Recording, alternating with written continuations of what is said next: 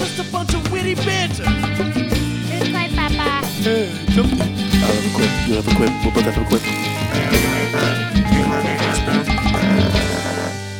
It's just cadals. Bido bip boop. Papa, papa, papa. What's up, witty banter fans, nation, banter people, all the banterers of all banter kind and banterdom? You witty posse. This is Witty Banter episode number 56. I'm one of your hosts, Chase Williams. To my left, it's the big bird daddy, Hunter Dorset. Big Daddy Bird Daddy. big Hunter daddy, Dorset. bird feeder, big daddy. Welcome to the show. Hunter is up here in Austin again because he's got a, a, a gig tomorrow night, which is Yeah, a Sunday I night. got a giggity giggity gig. This is your first gig as a as the lead singer of your band. Yeah, I'm really excited, man. I've uh, I've really sort of taken up, or at least in my own uh, perception, I've taken up the mantle of being the uh, the leader of our not the leader, but the lead singer of our band.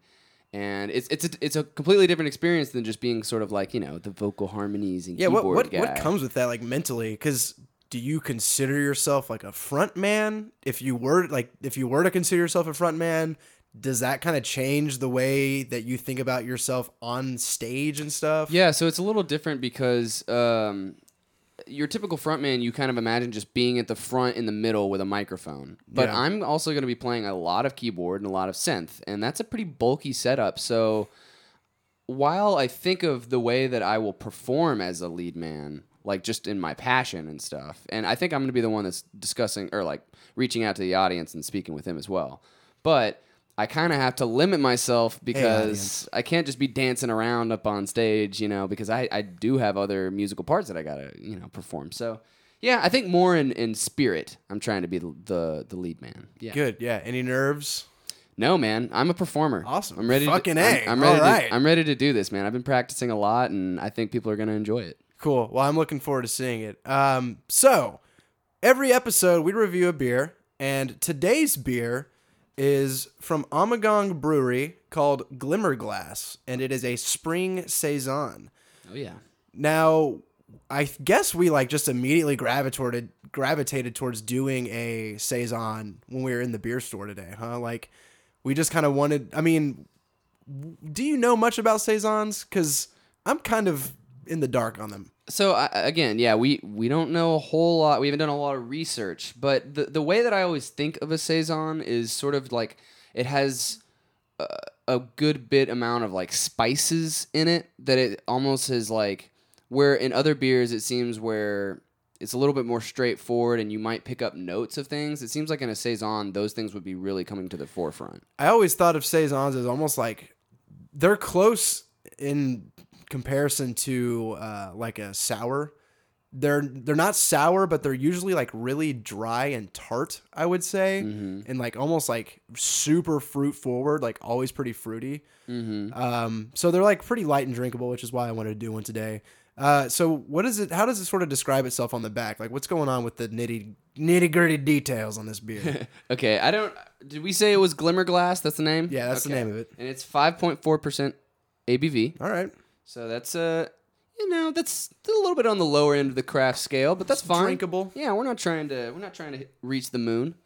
Uh, but on the back, trying to get as deep into the well as we can. on the back, uh, it says it's part of the Duvel family of fine Belgian ales, and it basically discusses that it's an ale brewed with sweet orange peel and pink peppercorns. Oh, well, there's your spice. Interesting. Yeah. Yeah. So Orange peel and peppercorn. yeah. Have you gotten a chance to smell this one? No, my pour was awful. So I Dude, to- it smells fucking weird. it smells weird. It smells weird. I don't know how to really. so yeah, that gives me a one. negative connotation there. And and orange peel is this smells like a saison to me, but I mean, I have a horrible sniffer, so you know. my snoot. um, I don't know, man. Orange peel's a pretty strong flavor, so I'm interested to see what this one's gonna be. Have, have you taken a sip yet? Uh, I can. Huh. That's kind of in line with like the sour that you were talking about. How it was, you said it reminds you of a sour. I mean, I feel like, yeah. What do you think? It doesn't taste nearly as strong as that smell for me. you know, Really? and like, it's almost got a yeastiness to it. Oh yeah, it does say that. It even has pouring directions on the back. I think we fucked those up because we both had Yeah, awful pours. I had a hor- horrible one. It says pour slowly so as not to disturb the yeast sediment, oh, but with enough vigor to create a luxurious head and release the rich bouquet. Well, I normally have enough vigor to release a good head, so I got that one locked down. We got hella vigor. Well, look, let's just give quick first impressions because I think this one's kind of catching us, catching us off guard. Yeah, we, and, and it's gonna be a beer that we kind of need to sit sit on for a while before Yeah. really talking about it. we started off with it warm, um, which is I think these usually are kind of better when they are a bit warmer. So we're, we'll be getting the full ex- experience pretty quick. It's decently filtered. It's extremely like carbonated. Yeah, it yeah, a lot of bubbles. It's pretty cloudy. You can see some of that sediment floating around from I guess the yeast. Um, It is extremely yeasty. I must have disturbed it from the pour. It really did. Too much vigor. Too much vigor, man. Okay, well then let's go ahead and bust into the news segment, man. Are you uh Bust it open. you ready for it? Oh, yeah. All right, let's do it. This is witty banter. All right, man. So I got four news items, and as usual, you know the first ones are kind of like smaller chunks. We really start. We'd run in. You know, we got to get, get, the, it, the get wheels greased right now. Yeah, let's do it. So this first one comes from Reuters by Dustin Volz. And the Love title is Reddit change sparks concerns about US government spying. Ooh, that sounds spicy. So I'm gonna read a little bit from it. It says digital privacy advocates and users of Reddit expressed their alarm on Friday over a change in the forum's transparency report that suggested it may have been asked to give customer data to FBI investigators under a secretive government authority. Hmm. The annual report lists a variety of requests the site has received for information on users and for removal of content. On Thursday, Reddit deleted a paragraph known as a quote unquote warrant canary.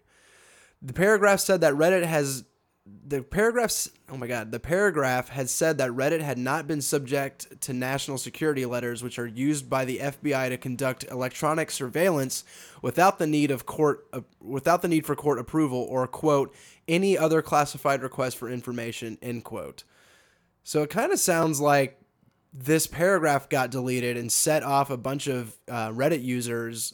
They took notice, and it, it seems like the FBI is sort of maybe started digging in to what's going on on the website. Did did you explain why it got deleted or what this canary that they that they quoted like what was the content that was worth deleting? Was it like a censorship kind of thing or is it like It doesn't seem that way. It just seems like this this paragraph called um, the warrant canary was removed, which essentially means that. So let's read what the, the paragraph is again. It says the paragraph had said that Reddit had not been subject to national security letters, which are used by the FBI to conduct electronic surveillance without the need for court approval or quote any other classified request for user information end quote. This sounds like there's sort of like yeah, like the liabilities of the of Reddit, and they have all of this stuff that, and they took out a paragraph. Yeah. and that people are like, oh, okay, that's shady, right? Exactly. So, okay. it seems that with that paragraph gone, it means that um, Reddit is subject to national security letters. wow, And it's just interesting because Reddit is like a global website. yeah, You know? it seems pretty transparent, right? Yeah. And they're also Reddit is full of people who are always about the privacy of the internet, about Mm-hmm. you know keeping it as clean and pristine as possible. Um, I think that's kind of why I brought the the article to the table. Is like they're kind of the ones who try to hold a bastion of like keeping the internet the wild west that it once was. Yeah. Um, but we're kind of watching the internet slowly get get the law in there, you know, and, Yeah, and get not enveloped by the government. exactly. I mean, just any any thoughts or pause to that? Because I wish I was on Reddit more so I could really gauge because I've gotten I, I know so many people that use it. I know it's like considered the front page of the internet. It's a good Uh, tagline, and it's yeah. a it's a very big it's a very big cultural trend. Um, but I'm not on it very often. I can see this being a big deal, or I could see it also just being an overreaction. Uh, Yeah. You know what I mean? It is the internet. Yeah, yeah, Yeah. and people get pissed off about dumb things. So I think it depends on. I, I'd maybe have to go and read like what specifically they took out of uh, like the wording. Yeah. Because it, what's really crazy about liabilities and le- legality is that every single word actually does count, and Oh, that totally. you can say the same sentence and change one word or even it's just like a an or the or something and the way that it's that you read it it completely changes how people can act on it and so you know if they take out an entire paragraph it is sort of an alarming thing i mean uh, from a legal standpoint i think Yeah. yeah Cool. All right. This next uh, article kind of goes in line with what our show normally keeps up with, and that is the sale of Tesla cars. oh yeah nice So this comes from Quartz. It's by a guy named Michael Coren, and the title is "Pre-sale of Tesla's Model 3 topped first-year projections in less than 24 hours." Yeah, that doesn't surprise me So I'm just going to read a couple, like a paragraph or two from this. It says orders for the Model 3 during the launch of Tesla's newest car have blown the projections away. In fact, no one even came close. Before Elon Musk left the stage of Tesla's design, give me the fucking news, dude. design studio in California on Thursday night, the company CEO said that 115,000 customers had made $1,000 deposits to buy the Model 3 once it's ready for delivery, probably by the end of 2017. By the next afternoon, the number of reservations had reached 232,000, exceeding ana- analysis expectations for the entire year. The deposits are refundable, but presuming they turn into sales, Tesla can look forward to at least $8.1 billion in revenue on its first mass market vehicle. oh my god And then it shows a tweet from Elon Musk where he says, definitely going to need to rethink production planning. wow Um, it's got to be exciting though you know Yeah, and it just it notes that lines formed around the blocks at dealerships around the world and money rolled in online. Customers gave Tesla what is effectively a 232 million interest-free loan to fund its goal of selling 500,000 new Model 3s by the end of the decade, even as people wait years to receive them. Mm-hmm. It's fucking crazy to me that people people believe in Tesla so much that they are willing to line up for hours and place a deposit down on a car that they had never even seen yet. or like driven probably yeah. Yeah it's pretty wild. I mean tesla has draw. Tesla has people that are become it's like it seems like a fun thing for early adopter mindsets to just like yep let's do this. This thing's like this seems like it's going to be the next big thing right? You know? I guess a part of Tesla's just shininess and its name just stems from I guess Elon Musk, you know, Yeah. largely and the fact that like his promise of delivering these electric vehicles that are purely electric where you can drive them across the country now is being delivered upon in mm-hmm. like every facet of the mission. yeah You know, I don't know. It's just crazy to see a company that has so much good. I don't know if goodwill's the right term for it, but just mm. there's such an aura about them that is positive that people are willing to just throw money at them. yeah i mean in business terms that is goodwill goodwill is just how much your name and your brand is actually you can cash in on that. And that's basically what they're doing especially with elon musk's status as sort of like you know the the this is it Steve yeah Steve Jobs of you know right now the market uh, the car market. But I mean he's going to be branching into other things like batteries and Yeah. he's trying to do all the all the satellite stuff. So I think people just think that he is sort of like the next reckoner that's going to be really disrupting lots of different markets and I I, I think that's awesome. Yeah, it's fantastic to watch. I it, It's a good looking car too, man. oh, it's only thirty five thousand dollars. Everything about those cars are pretty sick. Only, you know, two. You get 215 miles per charge, which if you're just It's not coming much. from, it's not much. But I mean, if if it's just a daily thing, you'll have way more than you need. you But know, they have these charge recharge every day. stations that are now um, charted across the country in such a way that you could drive from one side of the country to the other on Right. just their charge stations. Yeah, and I'm sure that they'll have like the ability for you to to look up where the nearest charge stations are, so that it makes it easier on you and stuff. Yeah. But but yeah, I mean, so I mean, if you're just going to a job that you're just commuting and you can go back home and recharge your car every day, I mean, that's pretty awesome. man. Yeah. that's pretty cool. I mean, I think it's. I think we've kind of become s- fans of Tesla. You know, Mhm. like we Yeah. we like watching what they do. I know that we're both kind of in a state where soon enough we're going to be saving probably for our first big car purchases. Are you considering, you know, maybe Mm-hmm. Yeah. going with with them? Yeah, I mean, I've considered this Model 3. I mean, considering what you're getting for $35,000 and just the it seems as though they really take care of their customers even after you've already bought the car as well. Yeah. And that's a big thing. Um, but I have been a little bit more, you know, tried to be a little bit more conscious about my consumption and I think that this car is something that sort of mass markets can dive into with that sort of mindset where they're trying to be conscious about what they're consuming and if if they if they can make a better impact on the environment then let's do it you know? I guess my question would be though, ultimately, even if you are not paying for gas to charge your car, largely natural gas and coal is what's used to make the energy that turns into electricity that's going to be charging your car. yeah. So like even though all of these people are going to be buying into Tesla and not be going to gas stations, Mm-hmm. does it actually like relieve much of the energy burden on just actual like energy production? Yeah, and you may not have the answer to that, but that's just something that I think about. I did an interesting case study on the Toyota Prius,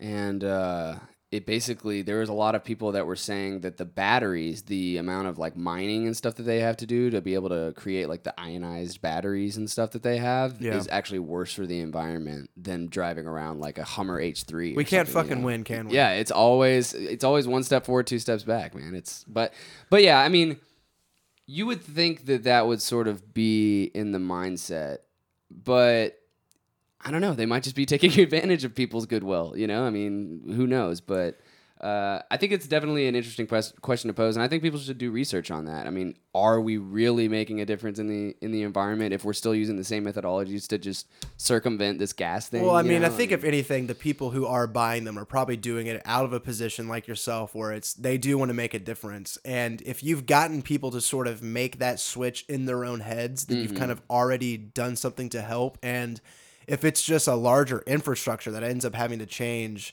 um, then maybe these people who are now thinking about needing that to be changed will actually help really kind of push it even further and, Right. and harder. You know, it, it can only have good things And come it- from it, I suppose. It seems interesting too, because like I remember when electric cars and you know environmentally conscious cars first started coming onto the scene, and they're all like crappy looking. They're these like little small. I mean, you mentioned little the Prius. That thing is Yeah, and but like that was I remember I remember specifically like a few um like there was a whole time period where like actors and people in Hollywood would be investing in those and it was kind of like this humble brag, Yeah. you know, where they were showing that. But Oh, now I just drive a Prius. yeah, but now it's almost the opposite where you have you have a car that's actually a good looking car. This is Yeah. a nice looking car and the normal person can get this. and it's quick. so it's not as much of a humble brag as it is like I It's a brag brag. It's now. a brag brag now. Yeah, I mean, I want to make Brag a brag. difference. Welcome to brag brags. Witty Banter brag brags. uh, but yeah, I mean, people can finally like feel like they're they can sort of have their cake and eat it too. Yeah, You know? totally. It's it's cool. I enjoy it. All right. This next news story, I want to talk a little bit about Batman versus Superman because you and I were fans of the Man of Steel, Yeah. and I think we were some we were looking forward to this Batman versus Superman movie. And as the trailers kind of dropped, I more and more was like, in my head, like this movie's gonna suck, but I'll see it anyway. You know. Yeah, I mean, I guess you didn't get to see it. I haven't seen it yet. Okay. So let's read the news story real quick. This comes from uh, Variety.com from, uh, from a writer named Dave McNary. And it says Batman vs. Superman climbs to $209 million in first week in U.S. Um, and it says basically it's the 10th highest first week total in the U.S. box office. So it's done, it's Wow. not like this it, For the year? for, of all time. Oh wow. 10th highest first week total in the U.S. box office. That's pretty interesting. Yeah. Okay. So it says that um, Warner Brothers comic book tentpole Batman vs Superman took in 7.7 million dollars additionally on Thursday and is expected to dominate this weekend again with 66 million dollars. Um, but that would actually represent a 60% drop from its 166 million dollar debut. Then it says, despite a lack of critical support, audiences have continued to support the Ben Affleck Henry Cavill vehicle. Online ticketing service Fandango reported that Batman vs Superman: Dawn of Justice is seeing robust repeat ticket purchases for the superhero thriller, 30% higher than a typical blockbuster. Wow. So people are, are seeing it multiple times. That's what it sounds like. Hmm. I wanted to talk about this lack of critical support because I don't know if you had your fingers in the internet. I saw the sad Ben Affleck. Yeah. Yeah. That was It- hilarious. It became like a cultural meme that this was the shittiest movie ever made. God, Lord. Like, people- Stupid internet, man. like people jumped down this movie's throat. One of the hardest I've ever seen people jump down it before.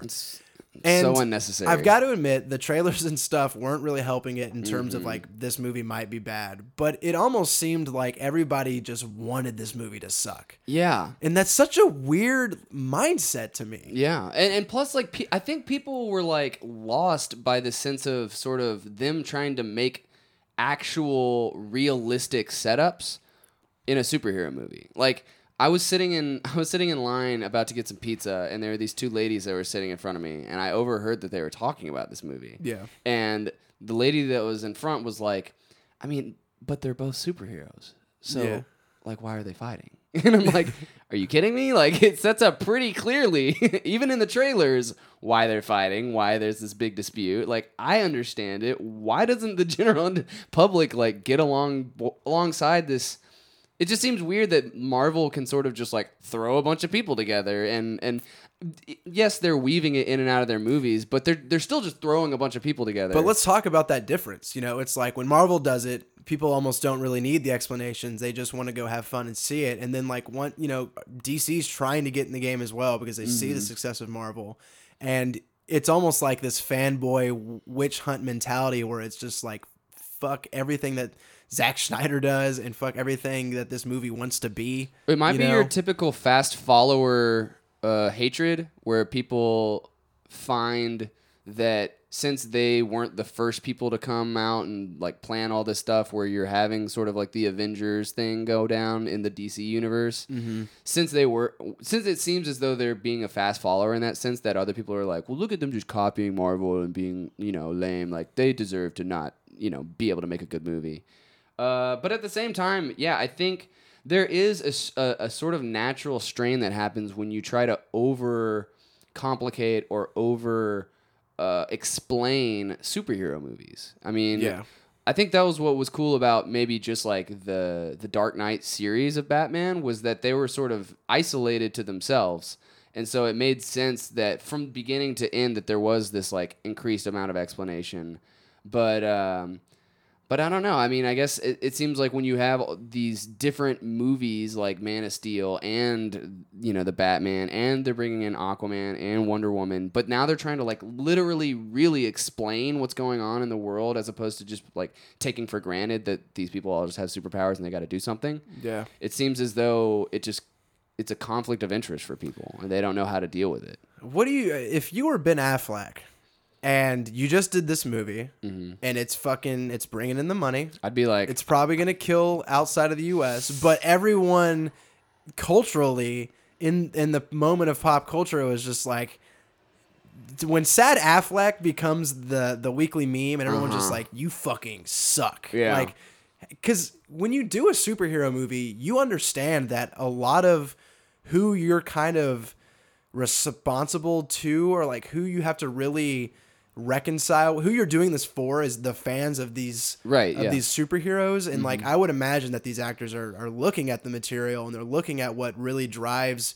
people to these characters and they want to do a good job. I mean like obviously Right, everyone yeah. wants to do a good job and then everyone on the internet's just like, "Hey, you fucking suck." Yeah. But on the other hand, it the pay like it's making a ton of money. It looks like in this article is saying that people are rebuying tickets, so it's almost Right. like the act the fans are seeing it again the people that give it a chance are, are enjoying it. it just seems like you would have a ton of conflicting things. Critics hate it. People are rebuying the tickets, um, but people are also saying that you suck more than anything. Mm-hmm. Yeah, you know. I think that's just sort of the the hassle of being an actor specifically for a superhero role where there is so much like lore and people's expectations behind it because as as a creative, you know, like these these actors are artists and stuff and whenever they're thinking about their roles, they want to be able to provide that sense of you know the lore and, and be able to be able to really give the people what they want but they also want to make something different and unexpected they don't want it to be this just fan service thing necessarily And that's they kind want of- it to be an, a piece of artwork And that's kind of been my whole shtick with like even with Game of Thrones, right? Where I'm almost happier that it's not. You, I understand not staying with the source material because why would I want to see the same thing twice? Mm-hmm. You know, and, Right. and like you, if someone else is going to do their interpretation of a property or a universe, don't you kind of want to, to see how they interpret it? You know, like why would you want to see the same thing repeated over and over? Yeah, I think what Game of Thrones did was actually pretty brilliant, and I don't know if it was by design, but it started out at least in the first season. It was almost word for word, like a lot of the script was was read straight out of the book. Yeah. But it makes sense that they have changed it since then and that they're not necessarily following the storyline in what they're revealing or even just the plot points because then you have people that have read the book that are still being surprised you know and and i understand people getting mad and being like well this isn't as good as the book which usually it's not but at least at least for the people that are willing to have read the book and watch the show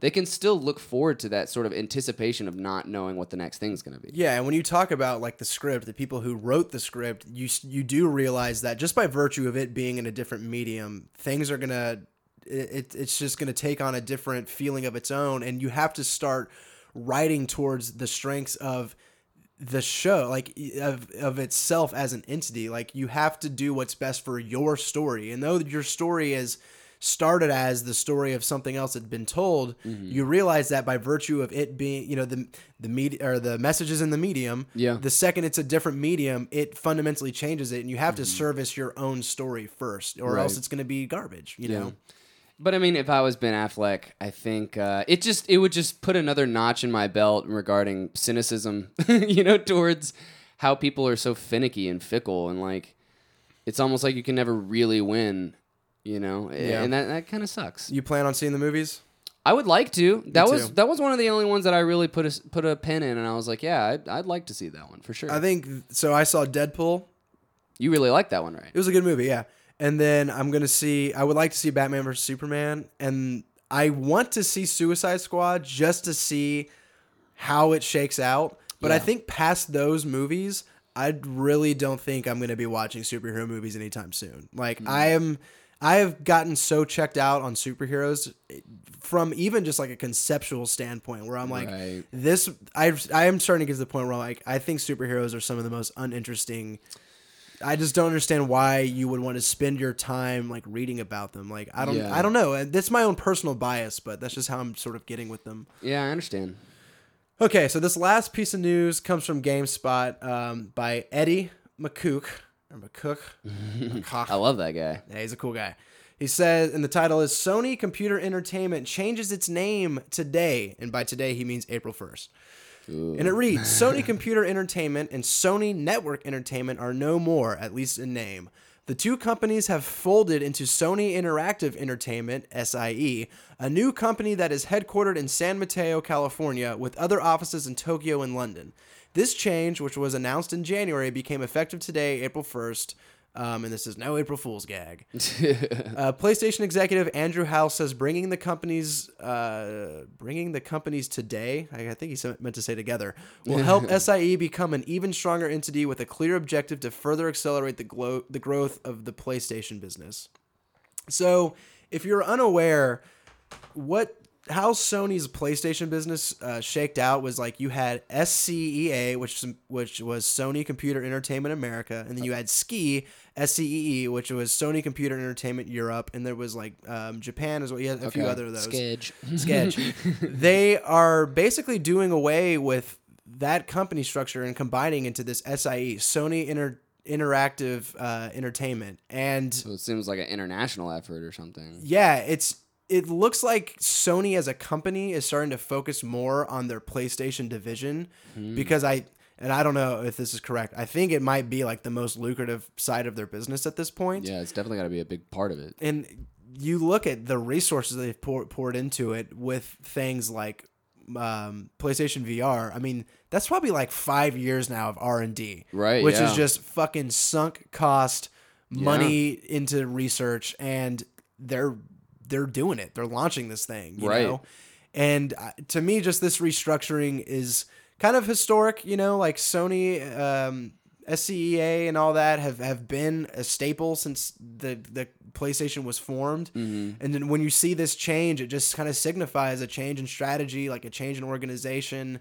Um, and it's interesting that they are indeed like kind of recognizing how valuable PlayStation is in their portfolio and saying, you know, like we got to really, Yeah. we got to play to this. Well, I wonder how much of that because okay, when you think of Sony as a company and what products they put out, what is the other thing outside of PlayStation and stuff that you think of? Maybe t- TVs or cameras. See, okay, so that's what I was gonna say is I think most people would say TVs, and I don't know if you've heard this, and I don't have any sort of specific site, but I know that this was sort of general knowledge at one point that it became aware people became aware that there was this almost cartel between TV makers and that they were just like overpricing just for the sake of being able to cash out extra, extra profits. Yeah, and so they're almost monopolizing without having monopoly. yeah, and so they, they that sort of came to the forefront, and people started realizing that. And I think that there was like actions that were made to basically make these TV creators, these TV uh, Manufacturers? manufacturers, make their their prices go down. And so I, I think that the car, cartel was sort of beat with a big stick, Yeah. you know, Theo Roosevelt style.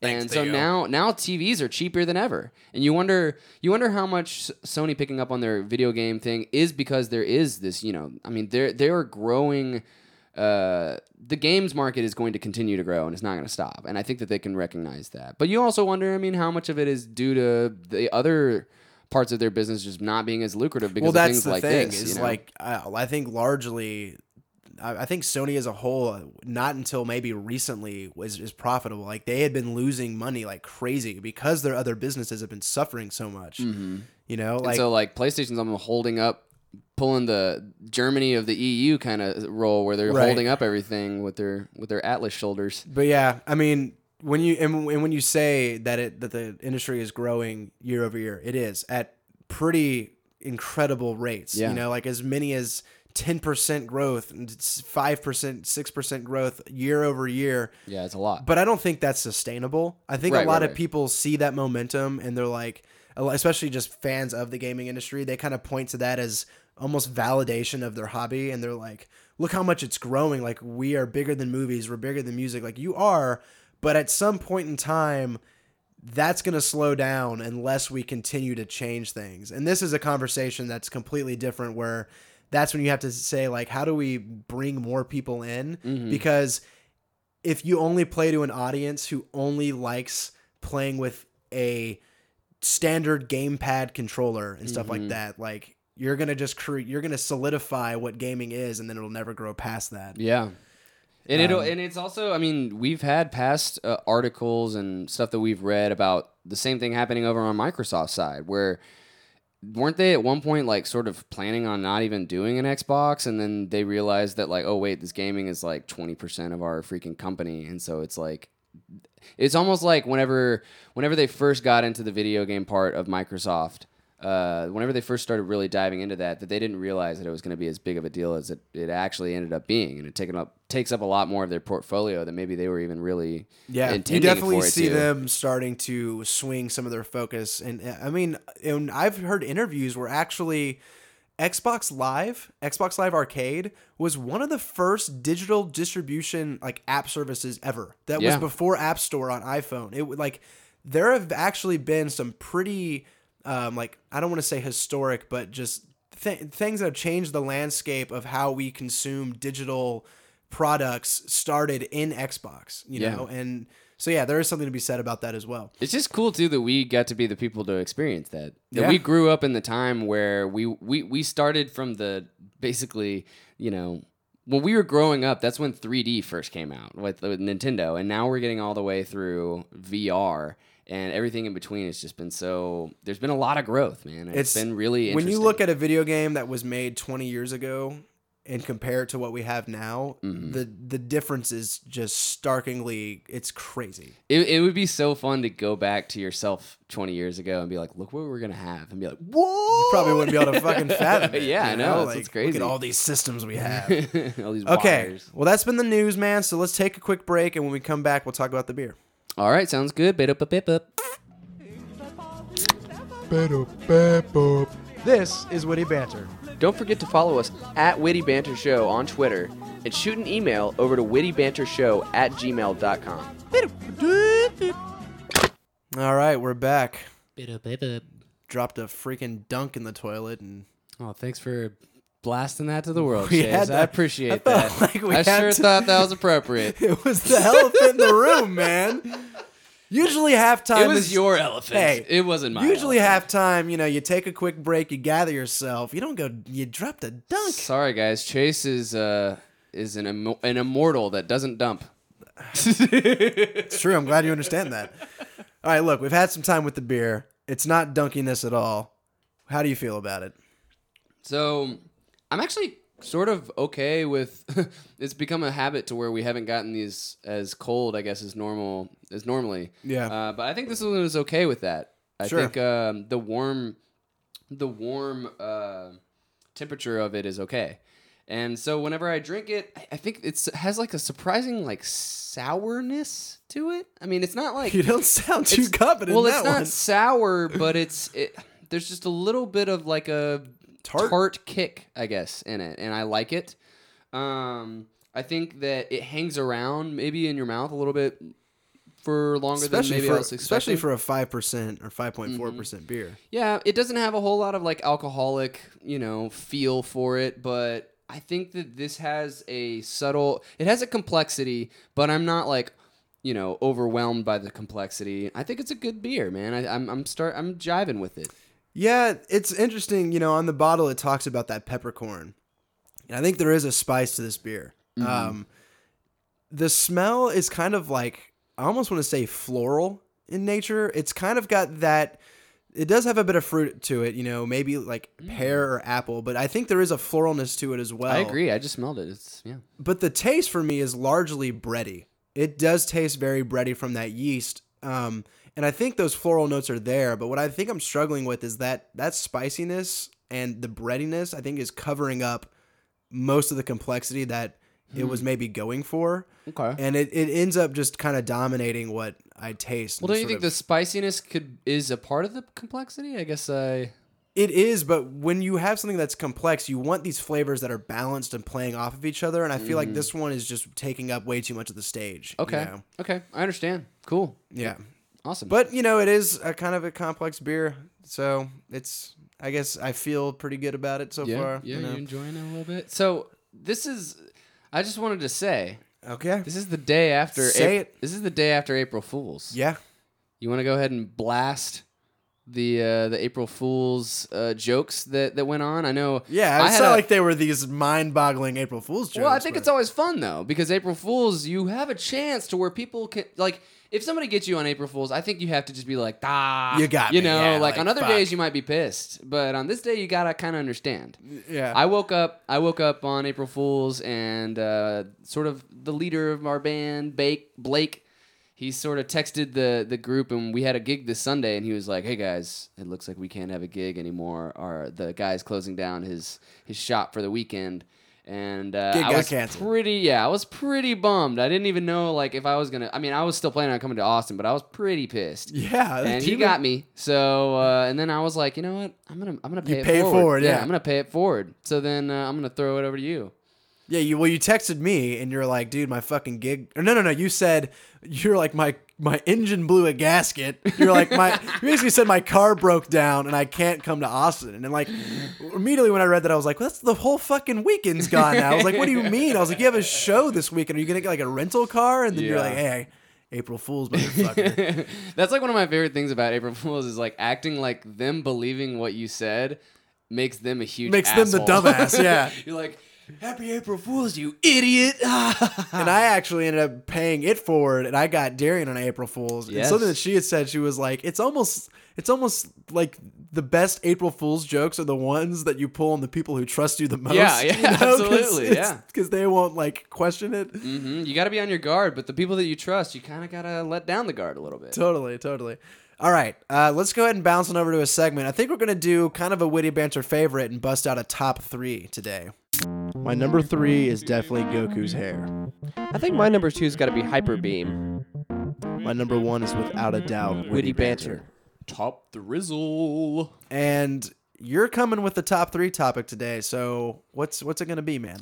Okay, so I think I was inspired by maybe a little bit of a, a conversation or, or piece that we had uh, yesterday. And so my top three that I think that we should try and assert here is top three comedic people. Oh God, People- top three comedians. Yeah. So, I, and the way I want to put it is people that produce comedic content. I don't think you have to be a stand-up comic to be on this, but I mean, of course, those are going to be forefront and you know what you think of. I mean, what are the parameters here? Are we talking about our favorite Like people, comedians yeah, that had an influence on us, or maybe just ones that we can say I may not listen to them, but I think they're funny? Like, Let's just do our top three most enjoy people that we most enjoy in the realm of comedy. Oh wow. Okay, I can do. I can. I can dig with. Dig Okay, that. so I, I think in normal fashion we usually go from like a, a pyramidal scheme where we go three, two, one. Yeah, and then we bounce back and forth. Yeah, yeah. Do you want to go first or? I can go first. Please do. Yeah. Uh, so I'll try and start with number three. I think number three for me might be Jerry Seinfeld, dude. Oh, good one. Okay. I think that I think that just the well, he actually is a very influential role in comedy. I mean, people really look up to Seinfeld. I think a lot, and uh, He's definitely like an elder statesman of comedy. yeah, yeah, yeah, and he and he's sort of like a clean comic, which is always refreshing, which is cool, and uh, he he has a He's lot got of no those- crutches. He it's weird because he has a lot of those typical like. And what about airplane food? You know, like he has sort of He those. is that joke, Yeah, he right? kind of Yeah. is, but but for some reason, like when he has those moments, you totally vibe with it for whatever reason. His observation skills are great, and you know, Seinfeld the sitcom was amazing, and um, it, it really sort of changed. I think the landscape of com- comedy on TV as well. And uh, but yeah, Jerry Seinfeld, I think I'm, I think it's a good number three for me. Okay. Well, then I'm gonna have to kind of piggyback off what you're saying. I'm I'm happy you brought this up. Uh, my number three, and I'm Jason Taylor. Is that his name? Who's the guy who plays Costanza? Jason Alexander. Jason Alexander. Yeah, I'm gonna say. Jason Alexander. He's really good. And you could say that. Well, you know, technically, um, it's it's the guy who's the guy who fucking does Curb Your Enthusiasm.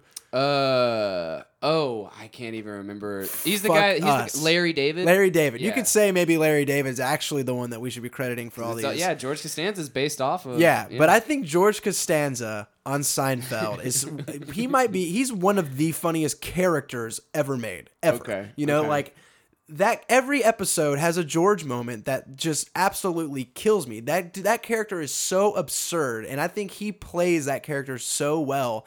And you can hear interviews about when he talks he talks about his own comedic influences and how he draws other comedians into the character to make his own. Mm-hmm. Right. So I'm going to go with uh, Jason Alexander. Okay, great. I think that's a great great choice. I can totally see that being your number three for sure. Yeah. Um. Okay. So for number two, I think I would like for number two. I'm gonna go ahead and say Louis C.K.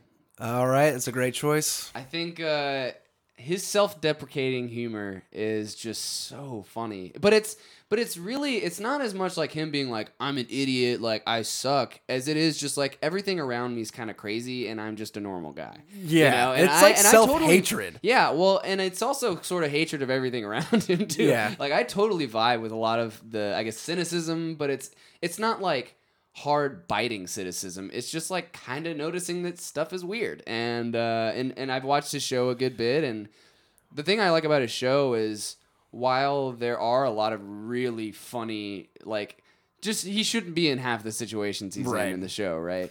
But A little there's actual- fantastical. yeah, but there's a lot of actual like uh, good. You can actually learn some good lessons and stuff from it. He has some. There's a realism to that show that's very relatable. Stuff about parenting, stuff about friends, stuff about you know just society. You'll you'll kind of be like, wow, I actually had to think about this not in a comedic way, and that was that was enlightening. That was cool. So I think Louis C.K. will be my number two. When I first was getting into Louis C.K., honestly, what like the biggest barrier of entry for me was his language. Like he does not shy away from very, very explicit words and Yeah. Mm-hmm. like words that are kind of taboo.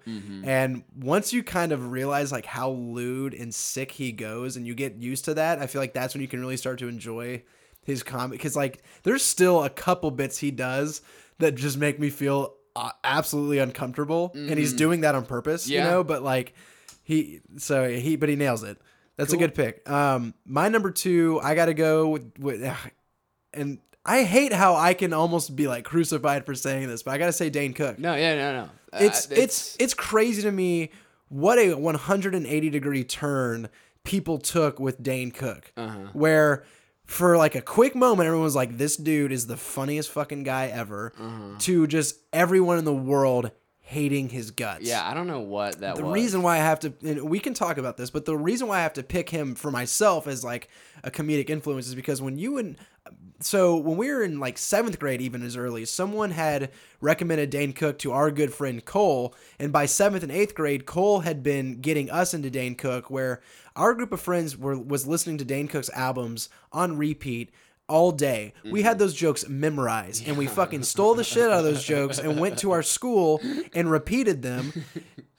And not in a sense that like we were just like, hey, you want to hear a joke, but it was yeah. like his personality imprinted so hard into ours that the way that even maybe today we speak and say some of our words and deliver our own comedic timing, I think stems from Dane Cook, and I think he's such a fucking goofy, funny guy. Um, that that's why I have to pick him, and and it's weird that it's almost like accepted that that dude is for most people is like the worst comedian of all time. Mm-hmm. You know, and I'm like, what the? F-? I just don't get it. And I'm like, if you're friends with me and you think that, there's a fucking contradiction here because a large part of my personality came from that dude. Yeah, yeah, no, I understand for sure. Okay, well, cool, Dane Cook. That Yeah. was like definitely gonna be uh, my honorable mention. I think He's not Uh, to be on your list. I don't think I'm gonna put him on my top five just because I think his his success was so short lived that while it was He didn't have the he didn't have the staying power. Yeah, yeah, he didn't. It was extremely influential for what it was, but but I'm I'm also thinking of somebody, yeah, like more of a long winded career that sort of lasted up. And I think I'm gonna maybe try and keep it more to stand up comedy uh, now that we've kind of gone into this because Well, well he was a stand-up comedian. Right, yeah, no, that's what I'm saying is that I think uh, I think when you get too out of the realm, you can think of all sorts of actors who are really funny, but Right. they're not really comedians and stuff. So I, I I think I'm gonna try and stick to stand up. Okay. And then um so for my number 1, and this is purely because he was also very influential. He's still around today. Uh, but it's it's a it's more about his style of humor that really hits me on the funny bone. I think it's Joe Rogan, dude. Really? Yeah, Joe Rogan's stand up is like one of the it's because it's so smart. This guy is a smart like very intelligent, very experienced dude. But the way that he describes his humor or the way that he goes about like laying out his humor is just so funny and goofy and it's like self-aware and he's he's sort of recognizing that, you know, it's a stand up so not everything is like real. Like I'm sort of im- like playing off of y'all's believability here. Sure. But uh, but yeah, I remember his first stand up that I ever saw was like basically the Bible that I like would follow because Yeah. the, some of the stuff that he laid out, like even just talking about like space, and he was like, "Dude, do y'all ever go up and look at space? You know, like what are we doing right now?"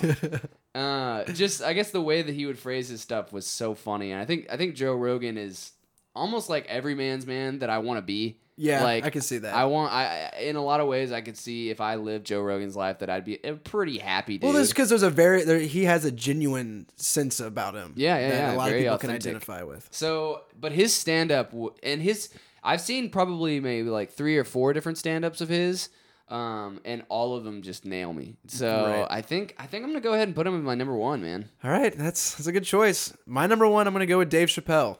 Oh, great, dude. Yeah, and I, it's not I totally forgot about Dave Chappelle. it's man. not because of like his show. I didn't really watch his show that much. I know his show had a lot which of was good. yeah, had some really good stuff, but like his stand up called For What It's Worth. Go look it up on YouTube. For What It's Worth, full video. Watch it. It is the funniest stand up ever of all time. It's my favorite. Like I, I truly like Do stand you know like the that. name of it, or is For it What It's Worth. For what it's worth. Yeah, for what it's worth, it is the funniest stand up I think that's ever been ever been given. And like Okay. he does he plays with stereotypes in ways that are so smart and so subtle that you don't Mm-hmm. even realize that he's doing it.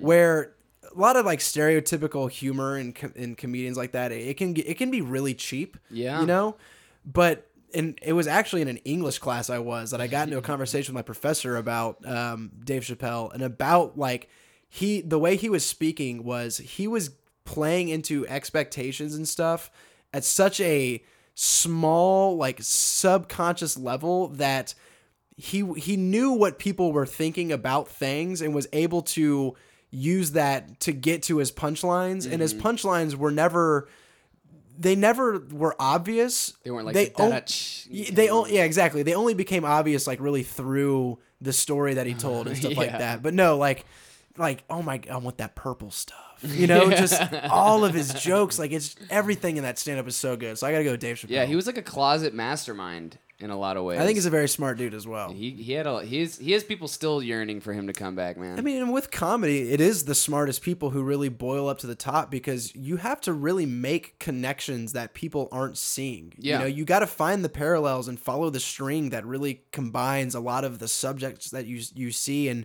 you have to have an understanding of what's going on around us to be able to point out the absurdities of it. you Right, know? yeah. You just have to have really keen observation skills, you know, and, and, and then be able to put those put put the things that you've observed and then place like a funny situation around it to be able to, you know, portray this to people. and it's storytelling. And I Yeah. think storytelling is a pretty amazing art. You I know? agree. It's one that I'm not super familiar with. It's maybe one that I wish ho- I hope someday I can be good at at telling a story. Mm-hmm. I think we're kind of good at maybe telling stories vocally in sort of social situations, Right. but the act of storytelling is something that's been around since we basically have communicated with each other and and comedy is no different usually Yeah. some of it you know how we can hone our t- storytelling?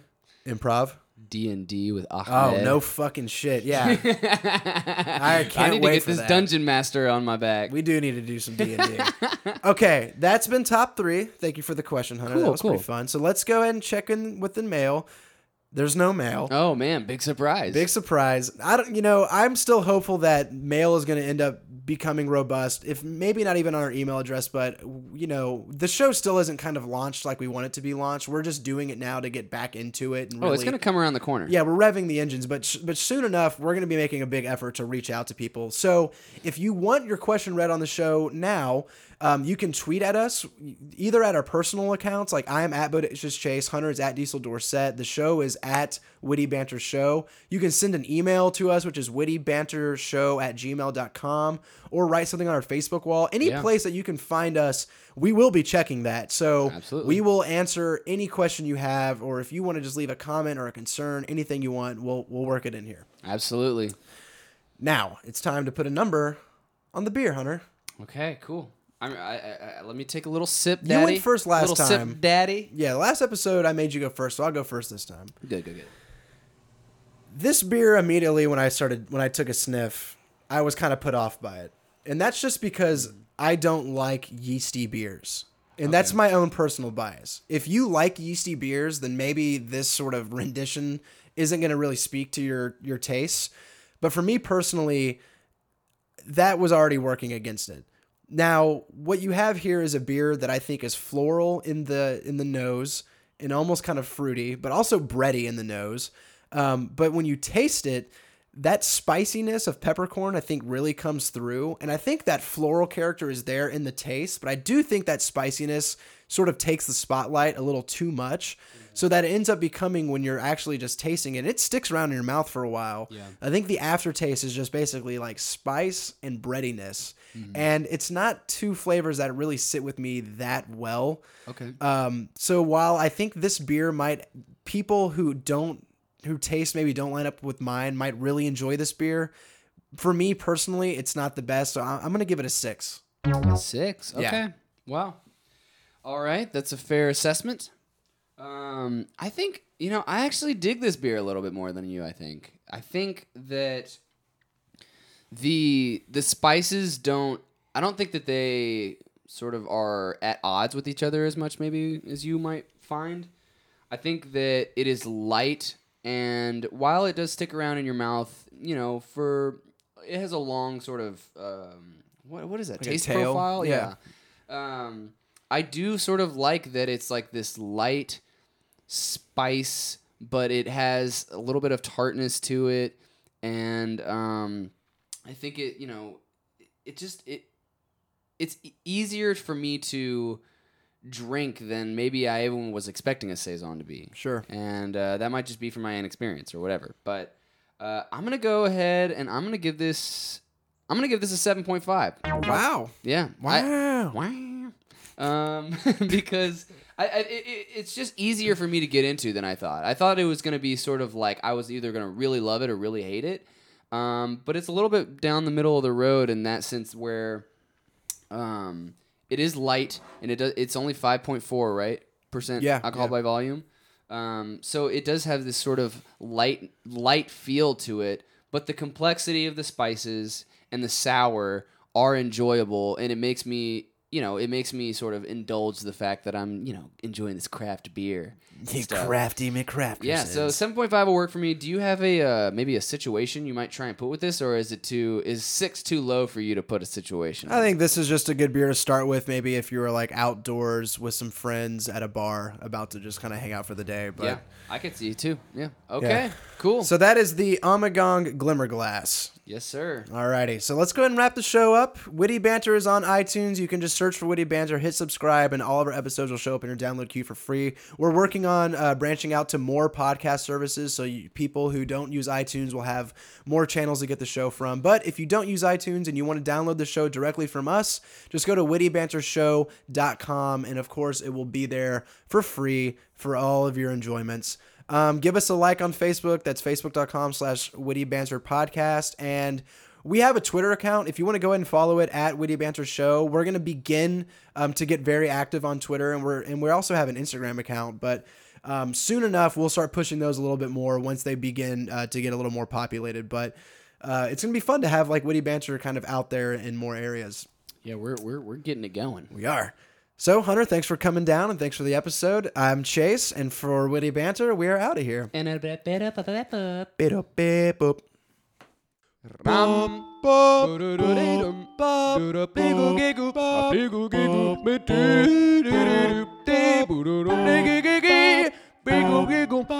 Shake a mama, a bitty banter.